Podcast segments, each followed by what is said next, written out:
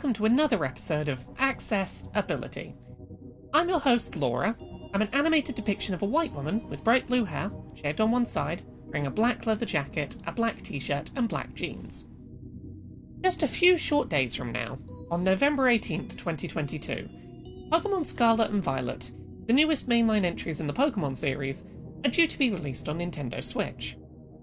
Despite this, very little gameplay from the pair of titles has been publicly shown, outside of carefully curated trailers and short gameplay clips that select media outlets were provided for preview coverage a couple of weeks ago.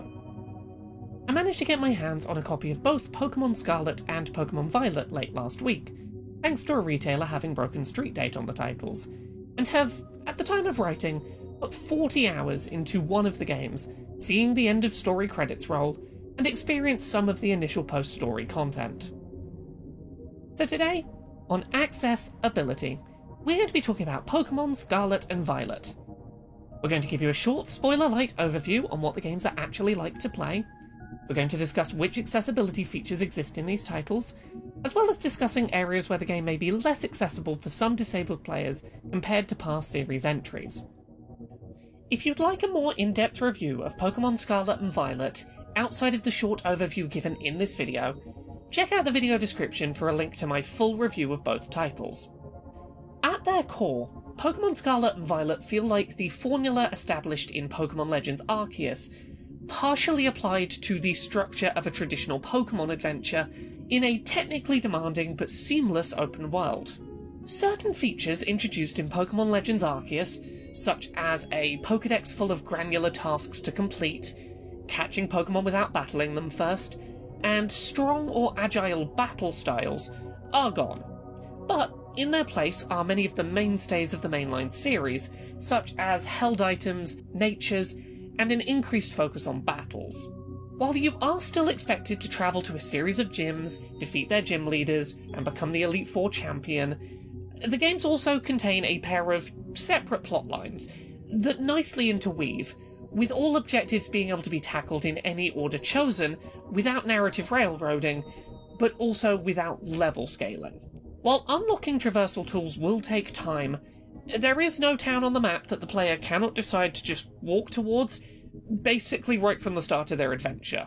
As an autistic gamer, I really felt disappointed by Scarlet and Violet not maintaining the Pokedex structure seen in Legends Arceus, where players were given a series of tasks involving each species of Pokemon to complete, which would in turn teach you about their behaviours in the wild, their best moves, or how to evolve them. I understand that the Pokedex in Scarlet and Violet is considerably larger, and this would have been a more time intensive task to implement here, but its removal from the game was noticeable. Legends Arceus was incredibly satisfying for me, and the way that my autism personally manifests, and the removal of the feature felt like a step backwards for the series. For players who struggled to play Pokemon Legends Arceus due to the game's action gameplay elements, where the trainer themselves could be knocked out and lose items if they fall off a tall ledge or fail to dodge out the path of a charging wild Pokemon, it is worth noting that those elements have not carried forward to Scarlet and Violet. If a wild Pokemon charges at you, all that will happen is a turn based battle will be initiated when they make contact with you. Fainting in turn based battles will cost you some money from your supply, but you won't drop important items the way you did in Legends Arceus. Additionally, Scarlet and Violet do not feature mechanics centered around relying on online players to retrieve lost items for you. If you fall off of a tall ledge in Scarlet and Violet, not only will you not faint and lose items, but the game has a setting in the options menu that will cause the game to ask you, after that fall, if you'd like to press a single button to be placed back up at the top of the ledge you fell from. You can, if you wish, get to new areas by just falling off something high, in most cases without penalty. This works if you fall far enough, on a mount or not. On that topic, let's talk about the options menu in Scarlet and Violet. When you first boot up Pokemon Scarlet and Violet, in the game's pause menu, players can alter text speed, change the volume of game elements with some basic audio sliders, which are thankfully not hidden behind an NPC trainer like they were in Sword and Shield, alter controller rumble, as well as turn on or off helper functions, which is the previously described setting for allowing you to return to the top of a tall object you've fallen from. You can also turn off autosave, which is useful for players who may find certain game elements difficult, and wish to be able to manually save before attempting a challenge, restarting their save after failure to avoid things like losing funds after a defeat. The options menu also features several options designed to increase the pace of gameplay, lessening interruptions during play, and bringing the series design more in line with Legends Arceus.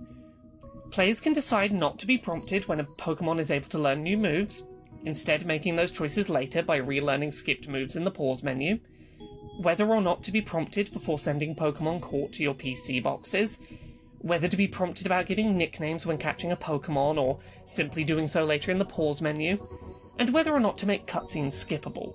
As a player with ADHD, I really appreciated the ability to turn off many of these prompts, reducing interruptions to gameplay and allowing me to hyperfixate on playing, going back and doing micromanagement all at once when I felt ready. In terms of those above mentioned settings, let's talk a little bit more in depth about learning new moves as your Pokemon level up. When one of your Pokemon levels up and wants to learn a new move in battle, if you're unsure whether or not to learn the new move offered, and if so, which move to delete from your Pokemon to make space, Scarlet and Violet allow you to press a single button to receive a recommendation regarding which move to replace, if any.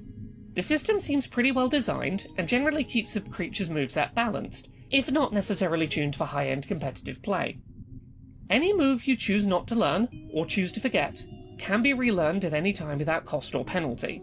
In terms of photosensitivity, while I'm not qualified to give an in depth review of this game's photosensitivity risk level, I will note that in the version of the game on the cartridge, prior to downloading the Day 1 update, version 1.0.1, both Pokemon Scarlet and Violet feature bugs where lighting effects and textures occasionally flicker on and off randomly. This is not a common issue, but there are certainly areas where this can essentially cause full screen flashing, as shadows pop in and out of existence.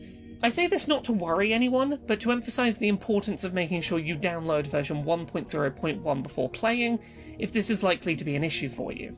Additionally, and this issue persists beyond the day one patch, sometimes, in rare occasions, Scarlet and Violet's camera struggles with the series' new open world design, causing mildly disorienting camera glitches. They're not common, but they're worth being aware of going in. When first starting a new save file for Pokemon Scarlet and Violet, players are given a wide variety of character customization options which are not gender locked. However, it is worth noting that while all character creation options are available to all players, the game does still decide on binary gendered pronouns for the player based on their choice of starting character model. Selecting one of the four characters on the left will result in he him pronouns, and the four on the right she her pronouns.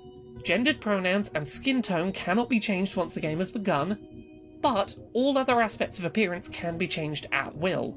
Your choice of pronouns doesn't limit your choices of outfit, makeup, or hairstyle, which can all be freely changed at any time. For players like myself, with conditions such as aphantasia, Pokemon Scarlet and Violet contains a minimap, which moves and rotates in real time during gameplay. Players can, on the main map, set one objective marker at a time, which will show up on your minimap for reference and point you towards that objective as the crow flies. There is no pathfinding to lead you to that objective on foot, likely because as the game progresses, traversal options open up that facilitate travelling more directly towards objectives. The reference direction reminder is appreciated. Additionally, by opening the main map, then closing it, the minimap will show nearby species of Pokemon which may spawn in the area. This spawn data does not automatically update and requires the player to manually refresh it. I would, however, have really appreciated some kind of feature that would allow me to see where I had and had not previously visited on the game map since the start of my adventure. The ability, for example, to toggle on and off a line charting my adventure would have helped me to better recognise which areas I'd missed while exploring, as someone with very poor spatial awareness and visual memory. For players who struggle with indecision in open world games, or who are struggling with the game's new open world nature and want a recommendation of a level appropriate challenge to aim for, Pokemon Centers will now recommend, on request, a new objective for the player. Usually the uncompleted main story objective located in the lowest level area of the map. In a change to the traditional mainline Pokemon series formula, NPC trainers will no longer initiate battles automatically when you walk into their line of sight, instead, only starting battles when you walk up to them and speak to them. Trainers who wish to battle will have specially coloured speech bubbles above their head, and it is now possible to run away from non story trainer battles, although doing so will result in the same penalty as a loss, returning you to the nearest Pokemon Center and losing your money. While shiny hunting mechanics are not going to be of interest to everyone watching this video, I do want to, in brief, discuss the state of shiny hunting accessibility in Scarlet and Violet compared to Legends Arceus. I will have a more detailed video on this topic to come in the near future. In Pokemon Legends Arceus, a game that Scarlet and Violet closely mirrors in many regards, shiny Pokemon were visibly shiny in the overworld. They made a distinct noise when they spawned, and played a visual sparkle animation if you were looking in their direction when they spawned in. While this was not perfect, deaf shiny hunters were at a disadvantage based on the visual cue only being visible if you looked in the right direction at the right time, the system was generally pretty good at alerting hearing players to the existence of a rare colour variant species nearby. Pokemon Scarlet and Violet has taken a huge accessibility step backwards in this regard, with shiny Pokemon no longer featuring either the sparkling animation or audio cue when they spawn, only when you initiate a battle with them. The only clue that a Pokemon on the overworld is shiny is that its coloration is different, which you have to recognise while walking around the map. This is particularly notable as several species of Pokemon in the new game have shiny forms that are barely distinguishable visually from their regular counterparts. Right now, the best way to tell quickly if a Pokemon is shiny or not, without engaging it in battle, is to use the new Let's Go feature, where you send a Pokemon out to auto battle wild creatures. This feature can be targeted at specific wild Pokemon, and if a Pokemon is shiny, your Pokemon will refuse to battle it. Right now, this is the best way to quickly tell if an overworld spawn is shiny or not. For partially sighted or colourblind players, this feature is going to be a must for shiny hunting. Additionally, certain in game features, such as boosted shiny odds or increased experience gain, are locked behind a sandwich making minigame. This minigame requires players to carefully and accurately place and stack ingredients into a sandwich while a timer counts down. This time limited minigame cannot be skipped, and locks behind it certain elements of the game that, while not technically necessary, are designed to improve your experience while playing. For players new to the series and wanting a better understanding of how Scarlet and Violet operate, the in game school features lessons that teach, among other subjects, shiny odds, how damage multiplier mechanics work, and how to make the best of aspects of the in game economy. When I went on social media recently, before writing this accessibility review, to ask disabled players what they wanted to know about Scarlet and Violet before release, easily the most asked question I received was whether the game was, or was not, comfortably playable one handed with a single Joy-Con controller. Unfortunately, the answer to that is no. Pokemon Scarlet and Violet does not feature any controller remapping of its own, and while you can remap controls on a system level, remapping the full game to a single Joy-Con is not viable, particularly due to the fact that there is no automated camera option, meaning that you need to use both analog sticks to move the character and rotate the in-game camera. While most of the game can be mapped to one controller, you'll either need a controller grip to reach both sticks, or to switch between controllers periodically, or have a second player assist with camera control. At the end of the day, it seems clear that we're moving away from an era where a player with use of only one hand can navigate through a Pokemon game with, say, just the use of a D pad and face buttons, not needing to press either of those simultaneously. One handed Pokemon play is becoming a thing of the past and does not look set to return anytime soon. To rapid fire answer some other social media queries, no, the game does not feature any colorblindness mode support or text to speech menu narration.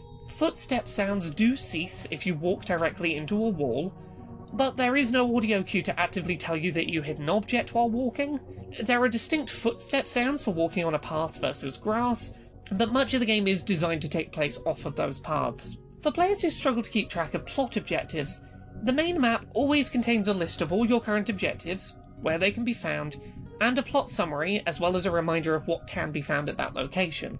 Lastly, for players like myself who sometimes struggle with perfectionism and completionism while exploring large games, it is worth noting that Scarlet and Violet's world is deliberately designed to be large, sprawling, difficult to be meticulous while exploring, with areas that need revisiting and can't be reached the first time you get to them, my main advice is to go in aware of that fact and try to get comfortable with the knowledge that you can't be a true perfectionist here as early as you can. Also, don't get frozen by obsessively trying to catch every type of every species of Pokemon just in case you need it later. types can be altered later if needed. And don't stress about finding every Gimmighoul coin either. Locations refresh, meaning you can come back to locations previously found if needed. Overall, when it comes to the state of accessibility in Pokemon Scarlet and Violet, its closest comparison title is very much Pokemon Legends Arceus, with minor tweaks. While the inclusion of a minimap is really appreciated, as are features like recommended moveset advice and recovery after falls from high ledges, the game has slid backwards on topics such as audio and visual cues for shiny hunting. In some regards, it's more accessible than Legends Arceus was, but that doesn't come without caveats, it's not universally more accessible. As much as I personally loved my time playing through Scarlet and Violet, I recognise the game is another step towards Pokemon becoming something that will be, for many disabled players who joined the series prior to Sword and Shield's release, less accessible than it used to be. While most of my complaints personally aren't deal breakers, focusing on things like the removal of the Pokedex task checklist system that I found deeply satisfying as an autistic gamer, Many of the more fundamental changes towards this being a seamless open world exploration game with platforming challenges and a lack of clearly defined linear routes are going to be deal breakers for many. As much as many of the new features that have been introduced in Scarlet and Violet are helpful for specific disabled players, it does feel like blind or colorblind players in particular are receiving the short end of the stick in regards to this game's overall design accessibility.